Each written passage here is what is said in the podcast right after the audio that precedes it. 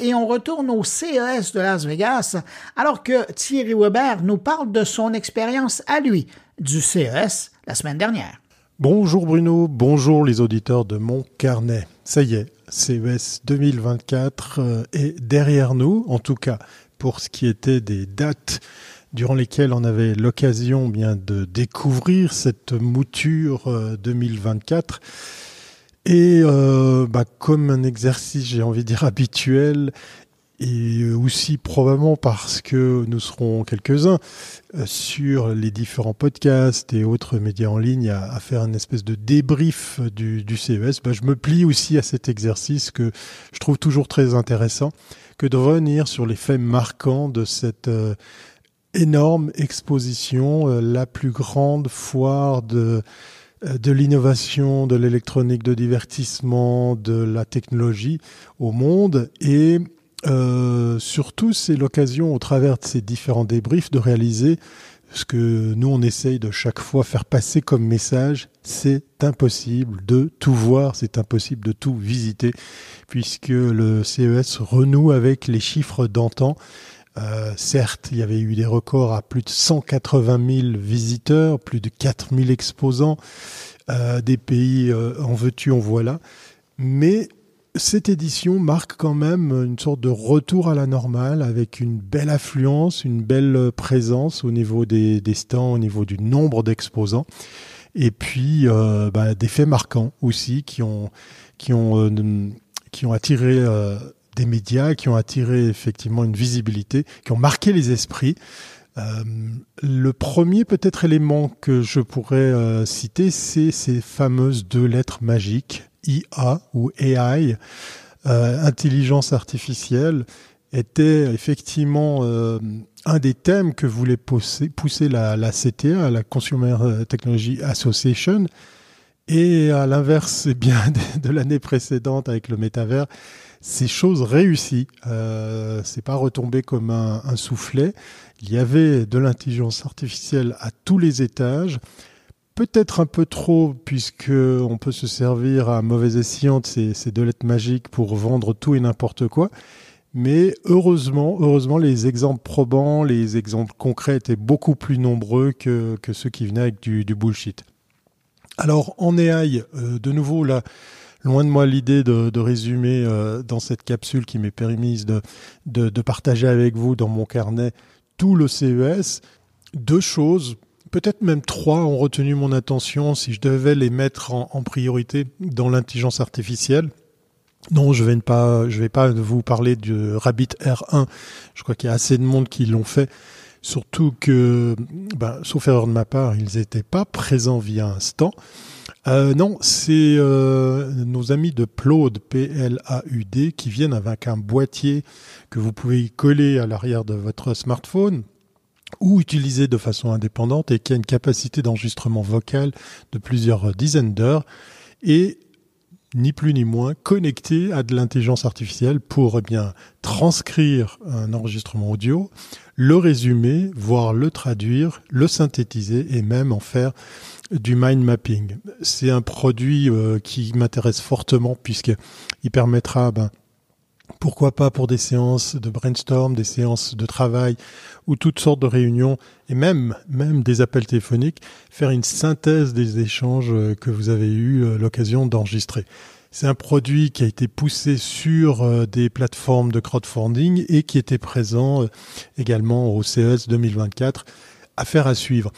En marge de ça, je suis très heureux d'avoir rencontré les Suisses de Sysky qui viennent, eux, avec une solution déconnectée du cloud, puisque c'est principalement une approche B2B avec un PC dédié en partenariat avec Nvidia. ils ont même la chance d'avoir la visite d'Intel sur, sur leur stand.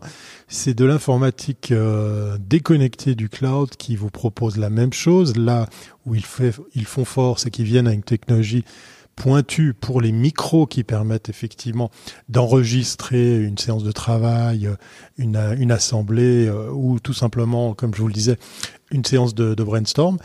Mais cette data, eh ben, elle va être calculée, elle va être analysée en local. Vous allez pouvoir même vous en servir au sein de votre entreprise puisque vous pourrez après la mettre à disposition sur vos propres machines. Euh, ils ont déjà établi pas mal de contacts très très prometteurs et ils ont déjà des clients. C'est peut-être là une des pistes qu'il va falloir suivre euh, ces, ces, prochains temps. C'est les puissances de calcul et le traitement de la data en dehors des gros acteurs euh, qu'on connaît, pour pas nommer OpenAI par exemple. Il y a de la robotique, beaucoup, beaucoup d'exemples. Euh, j'ai vu pas mal de choses intéressantes dans le monde de la food tech, la robotique qui vient au service de, de la création de nourriture. Impossible ici d'en faire un résumé. Un des points importants, euh, je m'amuse à le dire chaque année, eh bien le CES, c'est le, le nouveau salon de l'auto, la véhicule tech. Euh, j'ai été très surpris de voir des équipementiers comme euh, Recaro, le fabricant de sièges. On peut se demander qu'est-ce qu'ils font un, un, un, expo comme celle-ci. J'ai rencontré les Français de Motul, hein, fabricant d'huile, et euh, force est de constater qu'ils avaient eh bien des produits ou des innovations qui venaient répondre à de véritables demandes. Pour le cas du, dernier, Motul vient avec une huile qui permet eh bien d'immerger des batteries de voitures électriques pour éviter la surchauffe, la meilleure répartition de la chaleur et les accidents euh, d'implosion. Donc du coup, voilà une bonne petite claque pour se dire bien c'est pas parce qu'on fabrique de l'huile qu'on n'a pas le droit d'exposer au CES.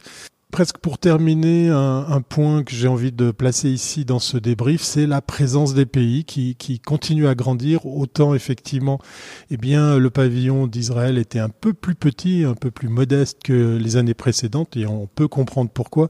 Autant euh, de nouveaux acteurs débarquent au CES, comme la Roumanie, qui était ni plus ni moins au niveau 2, euh, au-dessus de l'Ereka Park, pour proposer ses services d'outsourcing en informatique et toutes sortes d'autres euh, types de, services délocalisés. On a euh, pour la troisième année la Turquie qui vient, elle aussi, avec plusieurs stands, plusieurs pavillons, et qui vient faire des, annonces comme euh, sa nouvelle voiture électrique, la, la TOG, et euh, ben, la Suisse, qui n'est pas en reste, puisque après plusieurs années à, à organiser un pavillon à l'Oreca Park, eh bien, c'est une première. La Suisse vient avec deux pavillons hein, à l'étage, au niveau 2, juste au-dessus de l'Oreca Park également, pour pouvoir continuer à renforcer et à accentuer la visibilité des acteurs de l'innovation dans mon bon pays.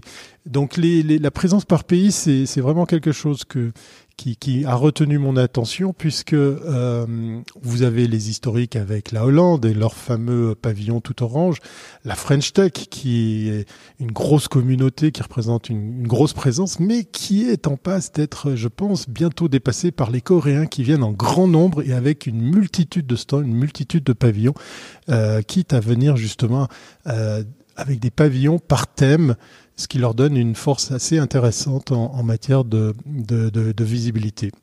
Et pour terminer justement pour les pays, belle grande surprise puisque euh, on l'a vu l'année passée avec l'avènement d'un stand américain pour accompagner ces startups. Et oui, on est sur territoire américain, mais il faut savoir que c'était le grand absent de ces pavillons par pays un beau jour, je pense probablement l'année passée, ils se sont réveillés pour venir euh, avec euh, un pavillon euh, arborant les, fières couleurs des USA. Force est de constater qu'ils ont appris la leçon puisque c'est ni plus ni moins six autres stands qui étaient présents pour accompagner eh bien toutes sortes d'innovations d'entreprises. Vous aviez l'aviation, vous aviez l'énergie, il y a l'économie, il y a les sciences, il y, a, il y, a, il y avait pléthore de, de, de stands aux couleurs des USA et j'ai eu euh, un grand plaisir à constater et à visiter le stand de la NSA qui était là, oui oui, qui était là à faire du recrutement. Alors ils cherchent des talents, certes, mais ils cherchent aussi des innovations euh, made in USA pour pouvoir, pourquoi pas, les intégrer dans leur boîte à outils. Voilà, c'était un très très euh, un débrief très très concentré impossible encore une fois de, de tout dire, de tout résumer. Je suis persuadé qu'avec ce que vous avez vu et entendu sur les autres médias, eh bien, vous avez pu euh, vous faire une idée de ce CES 2024. Dernière chose pour terminer, je retiens cette annonce qu'a fait Click, un fabricant qui vient avec une coque pour euh, iPhone en bas de laquelle vous avez un clavier physique, ça ressemble méchamment à un BlackBerry. Bah, manque de peau, ce sont des anciens de BlackBerry qui viennent avec ce produit qui a tapé dans l'œil de Apple puisqu'ils ont eu la visite de la firme de Cupertino. Ils n'étaient pas avec Instant non plus au CES et force de constater que ben voilà, on peut marquer les esprits sans être forcément au CES. C'est ce qu'a fait Click avec sa housse de téléphone portable, mais c'est aussi ce qu'a fait Apple avec l'annonce de la sortie officielle du 2 février de l'Apple Vision Pro. Voilà, eh bien portez-vous bien, à très bientôt si c'est pas avant.